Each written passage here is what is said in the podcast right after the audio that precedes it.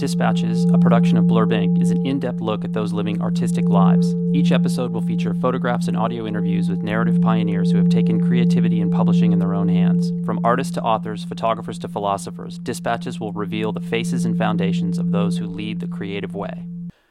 Hello, everyone. This is Dan with Blurb. I'm in Santa Fe, New Mexico today with Norman Mauskopf, who I uh, have a little admission to make about, which is that, uh, Norman, you've definitely been a sort of a secret mentor to me for the past couple of years, for sure. I've gotten to spend a fair amount of time with you here in Santa Fe, and uh, we our dark rooms are butted up against one another. Thanks to you for alerting me to that. Uh, how you doing today? I'm fine, thanks. So before we get started, uh, where do you come from? Well, I was born in Brooklyn, but raised in Washington D.C. and uh, moved away um, to attend Art Center in Pasadena in 1978. So I lived most of my life, well, grew up in D.C. from about, I was born in 49, moved to D.C. in 54. And was did DC instill anything in you that you, you think you carried with through your life, whether it be a love of politics or a distrust of politics? Is there any residue from there? Pretty cynical about politics. Um, Gee, why why would that be? but um, what I got that helped me in my photo career was um, the fact that we grew up, or, or our family had a uh, grocery store, mom and pop grocery store, and we lived upstairs. It was very old fashioned. And I had to talk to all the customers, whether uh-huh. I wanted to or not, and be polite.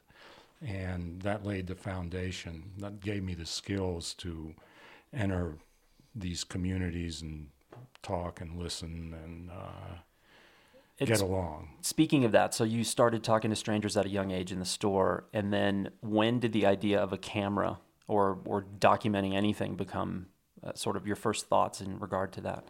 Well, I was I was a visual kid. I wasn't that. Um, I didn't read a lot. I was not uh, text oriented and grew up with comic books and Mad Magazine was a huge, oh, yeah, huge influence. Hence the cynicism, and um, so um, you know I was a visual kid, and I can remember have her early memories of riding in the back seat of the car with my folks when we would go on trips, and as I would stare out the window and saw something approach, I, as it passed by, I would go click sort of this imaginary shutter. Oh, that's interesting. You know, this is when I was a little kid, but I didn't. And we had a camera. We had a two and a quarter twin lens reflex, but I didn't pay it any mind. And uh, it wasn't until college graduation that my parents and my girlfriend then uh, then then girlfriend asked, "What do I want for a college graduation present?" And I said, "I wanted a camera." So you graduated from college prior to Art Center. Yes. So you went to a different school. I, what, what did you study? I, I studied economics at American University, and God, it was that's a smart move. It was a rat. No, it was a radical political economy. It was a oh. social oh. science. It was totally unpractical, totally not practical and but it was fascinating. It was a social science, and it uh, was a very it was the it was the late '60s, early '70s, and it was the Vietnam War and the whole protests, and it it then it fueled the cynicism even more. Um, and do you think the cynicism made did, me socially aware? Actually. And did the cynicism did it, it fuel your initial project? Did it fuel you going to art center? So let's say you go back to graduation, you got a camera. What did they, what they get you? They got me a Nikkormat. Okay, Nikkormat. EL. That's the first camera I had. Screw mount Nikkormat. Uh, and so you picked up that camera. What did you do with it initially? And then how long before you said, This is what I'm doing and I'm going to Art Center? My first picture with that camera it was with slide film, and it was a picture of a bird on a telephone wire. you got to start somewhere. And then I moved to flocks of pigeons, leaves in the gutter, frozen ice on the Chesapeake Bay in black and white. I oh, shifted okay. over. All right. And um, did you did you shift back? I mean, I know you still shoot primarily black and white today, but was that was that initial switch over the set in stone, or did you keep fluctuating? I um, it, it got to be pretty set in stone. Um, Why do you think that is? well, I was interested in uh, documentary photography from before I got a camera, actually. And what probably made me ask for a camera was having spent an entire semester or a year at American University in the library, probably the only time I ever went into the library, was when I had discovered the complete volumes of Life magazine going back from nine to 1936, the first issue. And I worked my way through World War II and the great photo essays of Eugene Duncan. Smith and Dave, well, David Douglas Duncan and the Korean War, and then Eugene Smith's ah, essays. The best. And so then I, it prompted me to ask for a camera when I got out. What's interesting to me is you just brought up a, a, a point that I want to, I don't know the answer to this, but I find a lot of photographers who come to photography today, meaning 2014, oftentimes come because they've seen a piece of equipment or technology that's interesting or intriguing and they go, hey, I love that piece of equipment. I think I'm going to be a photographer. I think there's also people that come from the direction that you did, and I think I came a little bit from the direction you did in the sense that I didn't find Life magazine, but I found News Photographer magazine in the archives at the Harry Ransom Center in Austin. And I poured through that and said, wow, this is pretty interesting. Do you think that that, I, I think that that has a, a, a profound impact on what you do when you finally get the camera in your hand because you've already been exposed to really unbelievable work. That's right. I I was never a gadget guy, although I love my Leicas, but I love them for what they they give me pictorially, and I pretty much don't care about other cameras and, and stuff like that. I mean, it's a tool, and um, but it, it was the it was the imagery that that got to me. And so you picked up that camera. How soon before you went to Art Center? oh, years later, I got the camera in 71 and got a job in economics. And uh, I started working freelancing on my own in DC and skipping out of work and doing assignments and then coming back to work late in the day. And I ended up discovering Art Center in a photography catalog in about 1975, and I said, This is for me. I got their catalog. I applied. There was a huge waiting list at that time. Um, I had to wait a year to get, once I was accepted, I had to wait a year before I could actually get into the school and start. And I, had, I should back up also, around that time, photography was a hot profession. It was the cover of Time magazine. Because of blow up? there was blow up, and um, photography was just it. There was Art Kane, Bert Stern, David Bailey, Yeah. who was the model for Yeah, the bad Blow boys.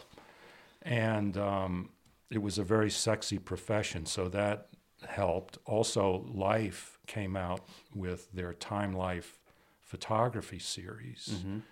in that period from when I got my camera to when I went to Art Center. So there was all that going on. Now, I've noticed a, a difference and a change. It's not just in the education system; it's in cu- culturally, I think. But I went to school and graduated in '92. I went to University of Texas, and at the time, if you mentioned the word Brooks or you mentioned Art Center, those were considered like ultra boot camp. You came out of those schools and you were ready to be a part of the professional industry. We I studied photojournalism, and it was more of a funnel of people getting into newspapers and magazine kind of stuff, but Art Center was like the holy grail, and Brooks was the holy grail. Brooks more on the technical side, Art Center more on the artistic side. And they're still great schools today. But I, I think that there's been a little change in how people view education or view photo education. I think you have a lot more options these days. What do you What do you think? Was that time at Art Center well spent? For me, it was what I needed. Um, it was a real kick in the ass, and it was like boot camp, and I dedicated myself to it. I was not a great student at American University, you know, sort of party guy, Because you were basketball. doing assignments instead of going to class. And well, no, I did wasn't doing a. I didn't have a camera at Art Center. It was when I was working in economics, and it was and that was kind of a holdover too. I was I wasn't the greatest employee. I had my skills, but um, so for me, Art Center, and I'm sort of was a there's a trajectory in my life that goes direct from to this day that I can just trace back to, To Art, Art Center. Center. Mhm. You know, That's good. Well, that's it- that's a good answer. I mean, it's definitely had an impact on your entire career.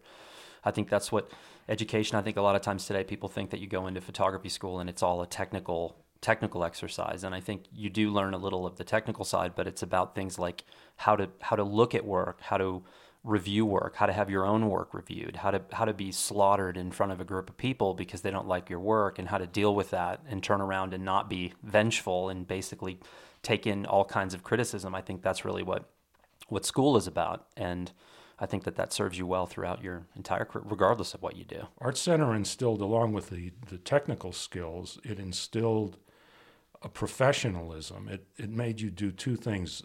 You had to trust your instincts. There was no time to waffle. The, the workload was so heavy that you had to plan and uh, run with your idea. And then once you had your idea, you were stuck with it. And if you got slammed in class, you couldn't change. You had to do it over again. And it had to be the same basic photo, but you had to improve either the concept or the technique.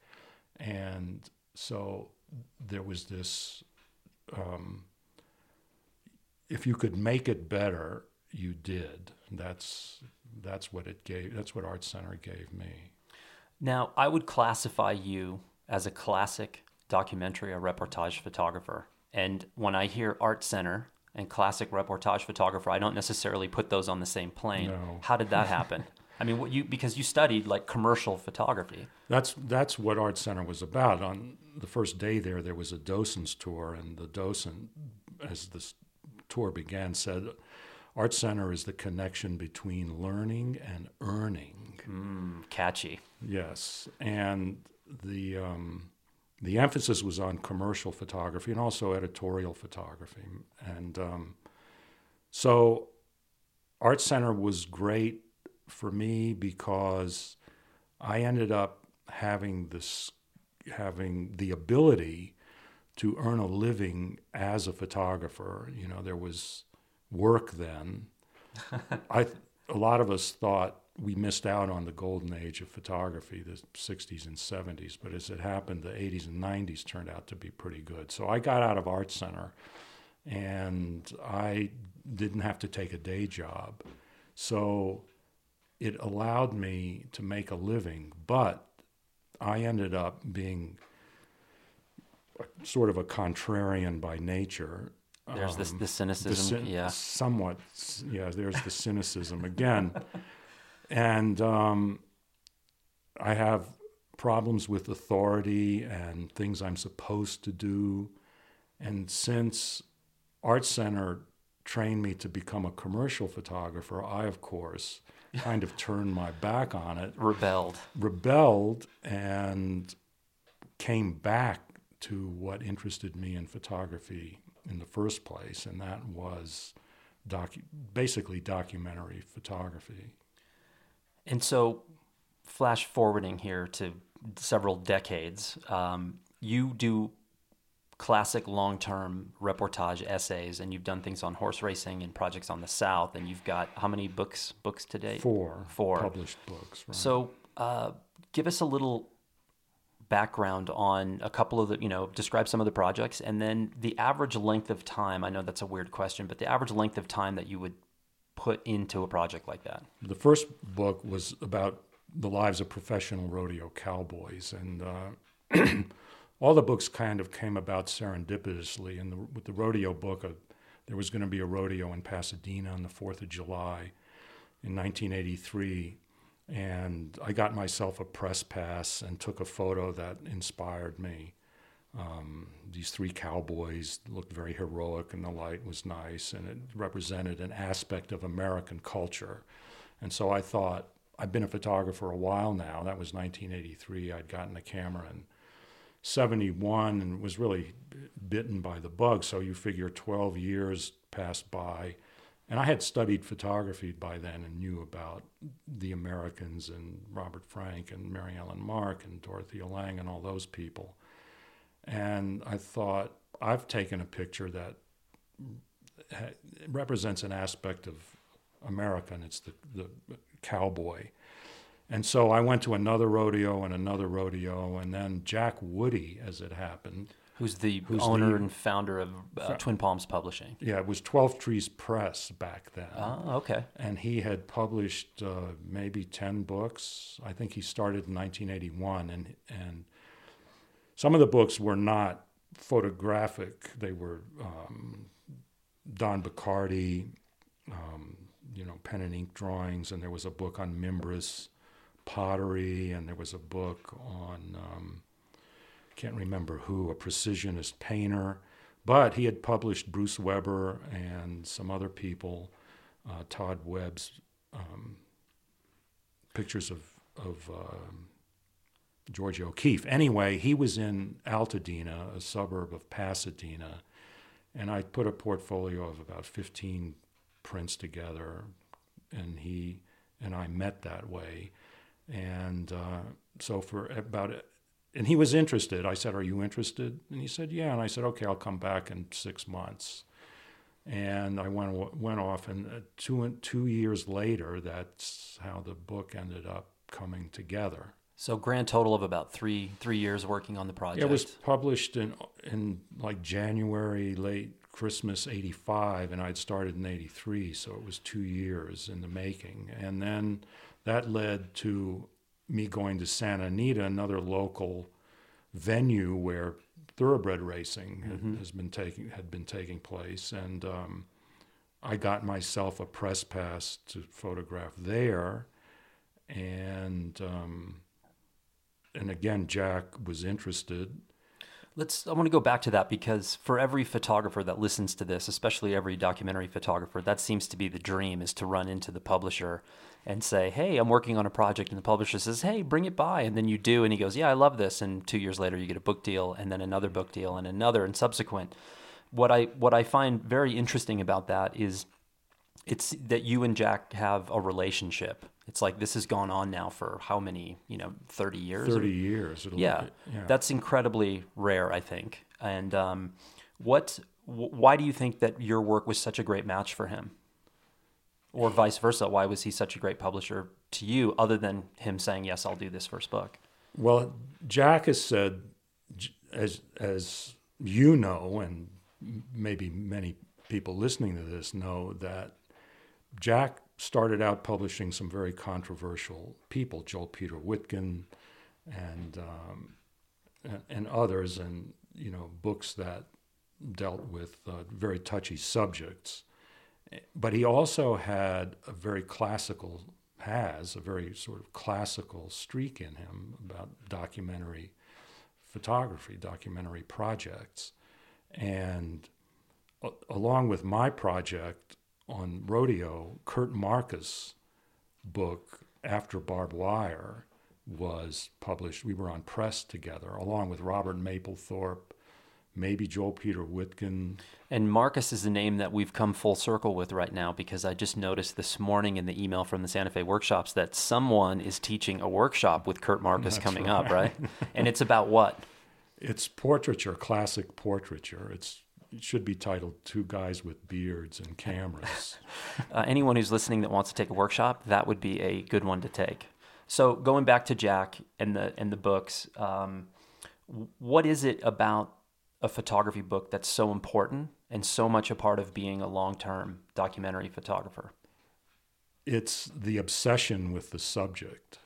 And Jack has said that he likes obsessive projects, people who are obsessive. And, um, and I think when I get hooked on a project, I'm obsessive about it. I mean, I end up looking, I listen to music, that's associated with the subject, you know, country western music with the cowboys. I end up reading books, looking at paintings. Uh, and you also you did a project on the South, and you really got into blues as well, right? That's right. The third book was about African Americans in rural Mississippi, and the the blues music and rhythm and blues I grew up with in D.C.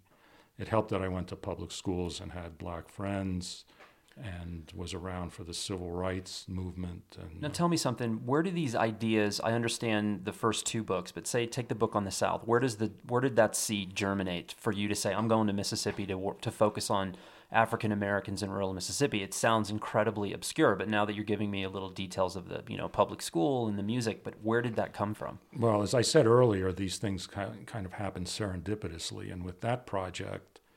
Um, I was actually interested in doing a project on death row in the South and got started by talking to some lawyers in Atlanta and Sister Helen Prejean, who um, worked with prisoners in, in Louisiana.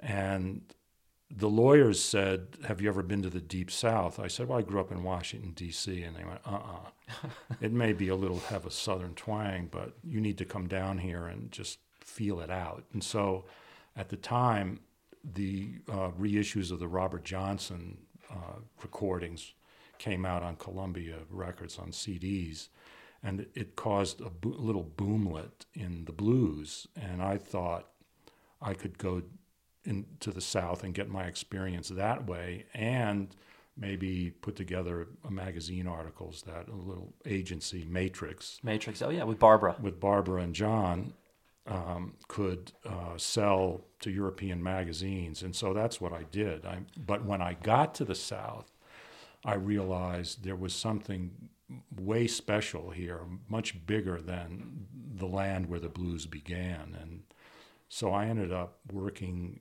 in Mississippi off and on from 1990 or 91 to 1996. Good, a good six, five year stretch, six five, year stretch. Six years. And tell me something, just out of curiosity, on a project like that, how much you're shooting film? I take it, 35 millimeter, Tri-X. How many rolls of film do you shoot on a project like that? Over five years, 500 rolls, which is not a lot. You know, yeah. say I spend six months there over a five year period, you know, going traveling back and forth. And, uh, or at the rodeo, I would be out with the cowboys. Um, for a three month spell and I'm photographing I'm looking for photos from when we wake up in the morning until going to bed at you know after the bar scene and just life on the road. So if I'm looking to take photos in an 18 hour day and I shoot four rolls which includes the rodeo it's not a lot. No it's not. 140 pictures in you know for a, a long long long day yeah, that's uh, it's curious, and I was just asking because of you know the ratio today is a lot different. The most I've ever shot on a project was 150 rolls, but it was over a five year period, but it was only two weeks at a time, and so it was two weeks of very intensive work. But again, I think the rangefinder kind of lends itself towards slow. You're not going to rattle off you know a dozen frames with the motor kind of thing. But today it's very different, and I'm I'm as guilty. You put a 5D3 in my hand, and I'll I'll shoot until you know the card melts down. So. Uh, I want to go back to books a little bit. So let's take the project on the South. How long was it between the time that you said this is ready to be a book and that book landed in your hands here in Santa Fe? I finished the principal photography probably in 1994, 95, and then sort of chipped away. The book started to get designed at that point in 94, 95. Here in town or somewhere Here else? in Santa Fe. Okay. And I've been lucky enough to to live where Twin Palms has been, first in Pasadena and now in Santa Fe. But um, I'm not stalking Jack, but he may say otherwise. Disclaimer. But um, so we designed the book. Jack, I have to do a maquette. Jack wants to see my um, version of you know what what my intentions are. So I paste together just a Xerox Scotch tape, uh, hundred and some pages, 110, 100 pages sequence, and then I give him that, and then he keeps it for a while, sometimes a year or six months, and tweaks it, and then hands me back. He says, "Here's your book." It's wrapped up in a rubber band, and it's sometimes it's bits and pieces. It's prints, work, little eight by ten work prints, and little sections from the Xerox, the Scotch tape Xerox. And then we see where there are holes in the sequence. I make suggestions, and we work very well together. We argue about five photos on each project. Has he? Uh, the reason I'm asking this question is a few years ago, I had someone who's a curator in LA look at my work, very spur of the moment, and I put five different essays down in front of her, and she stood there for five minutes and never said a word. And then she pointed and said that, that, that, and that. She picked five pictures from like five different stories and said, "That's your best work, and this is why they all work together." And I had never ever considered anything like that. I'd never seen my work in that way. And I thought, holy cow, like she just saw through all of this and saw this new thing. Has he ever shown you a major hole in the project that you didn't know was there? Or Mm-hmm. really thrown you a curveball in a way when it came to the overall edit? Yeah. I mean, he's, I, I was about to say that there would be holes in in the sequence, and I would go out and photograph to try to, to try to fill those holes. You know, how do you get from one section to the next in the sequence? But the latest book, Descendants on Northern New Mexico, totally blew me away. I put together about a 115 page sequence, image sequence, and the book came back at 50 pictures, but was exquisitely designed. I mean, he cut right to the the core content of what I had worked on for 10 years in 50 pictures. And I was embarrassed. I was thrilled, yeah. but I was embarrassed because in my cl- classes I teach sequencing, but I could have never have come up with what he did.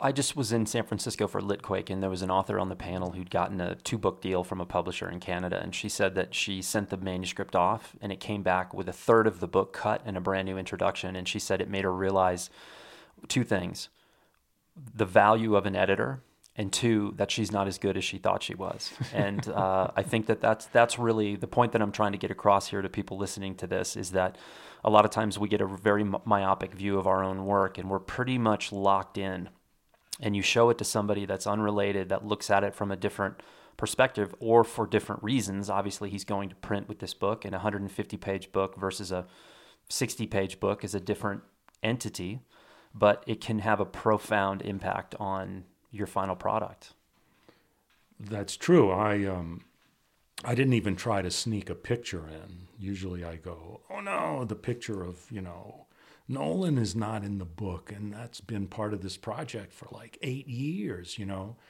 But you know, the orphans find homes elsewhere and slideshows, you know, on the websites and. Well, because the other thing too is that the book is not your portfolio. And I think sometimes that gets confusing. I always tell people when they're going to make something to define what it is you're going to make because the, one of the photos you may have wanted to put in, you wanted to put in because maybe it was aesthetically just an insanely good or a great moment. And you think, well, that's on itself is amazing. But if it doesn't help tell that actual story, then maybe it doesn't belong. That's right. I mean, I tell this advice to my students, but when it comes to my own work, I don't follow it. And so. Speaking of students, you have been teaching for 30 plus years. Correct. And you still are. And uh, I have heard from countless people across the country and the world who have taken your workshops that it's a pretty life changing event. So, what is it about teaching that keeps you inspired? Uh, maybe the parties at night after the class. I knew it. That's the life changing experience.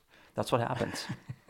That's a part of it. That's part of your job is to party with the students. That's right. No, I, I'm. I don't think there are that many people who would think of me as a big party person, but not in Santa Fe, Maine, maybe. You know.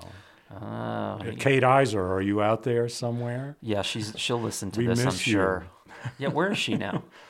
I don't know. She's probably, you know, I don't know. All right, she's out there somewhere. We'll track her down and get see if we can get her to listen to this. Um, I don't know. I I teach what I teach. I'm honest. I um, try to encourage everybody. I'll I will say the first day of class, I want you all to be you know great photographers. You know, make a living at it if that's what you want. Or and um, and I tell them I'm going to try to first in the critiques point out what's good in your work. We're going to you know, go with the positive first, and then, uh, but how can we make it better? And um, well, just an observation of you, having been around you now for a few years. I've actually been around you once in the field. We were both shooting down at the Trinity site, and being around you, it, there's there's kind of a, uh, a dichotomy here of, of Norman. So you physically move slowly, and you you speak very thoughtfully and very slowly, but inside there's this fire burning, and I think the fire translates through your knowledge of not only photography but publishing, whether it's camera equipment, publishing books, that who's been what stories have been done. You have an unbelievable knowledge of photography that I find very rare. And I've also seen your laptop and seen the the kind of content that you have to provide to students. So I think perhaps it's the thoughtfulness of of what you do because you also mentor. You have long long term students that you mentor. What tell us a little bit about that? Well, uh, let me just back up one minute, one second here. Um, I do have this archive of photographs that comes from my library, and I have a big library, you know, a couple thousand books, maybe more. And um, I use those books and the pictures in them. I think it's fair use to show pictures in class of the history of photography. And um, so I bring that, I expose people to, to photography that they may not know about and if they're on the same wavelength as a historical or a contemporary photographer, I say, look, you know, you, great minds think alike here, and you should be encouraged by that. And um, so there's that, and uh, I'm very big on people learning the history of photography, but otherwise they're going to reinvent the wheel. Um, or they're going to shoot something that they think is original and put it in front of someone who actually knows, and then you're kind of behind the eight ball at that point. Correct.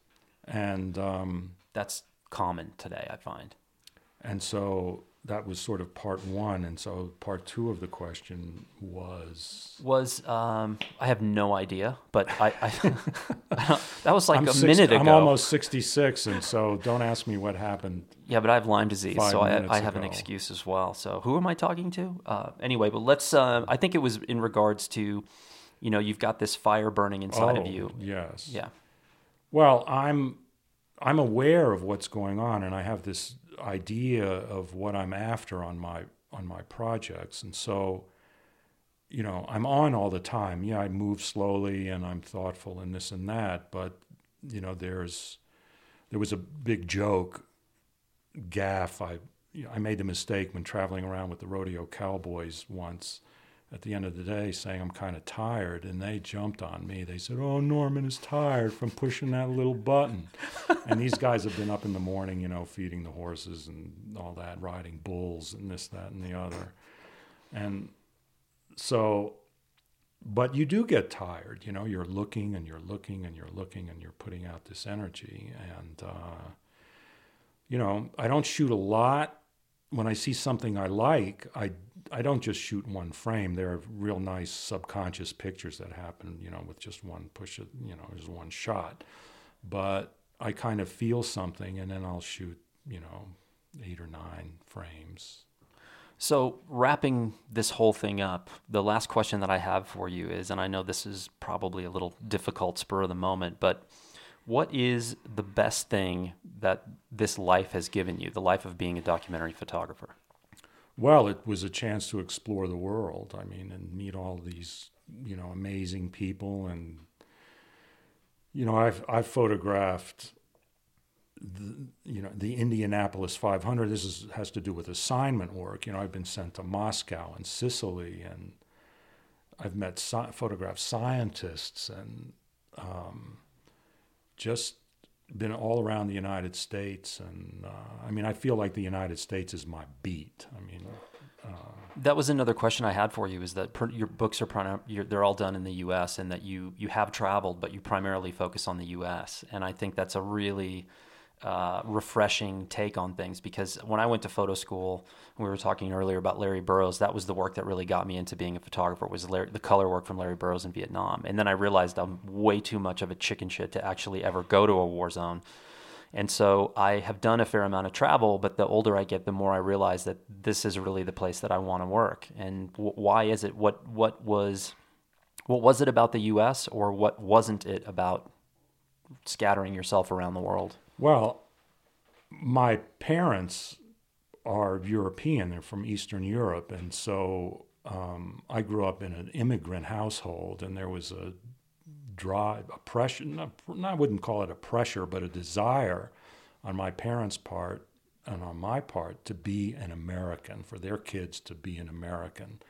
And as Robert Frank used to say to his friends about New York, what a place, what a place, what a town, what a town. To me, the United States is like, man, what a country, you know, just like what an amazing place. And then if you take the sort of rebellious and cynical part of my personality and you look at my subject matter in these projects, they're sort of mainstream, a part of the fabric of America, but they're also out of the mainstream cultures also. If you think about African Americans, mm-hmm.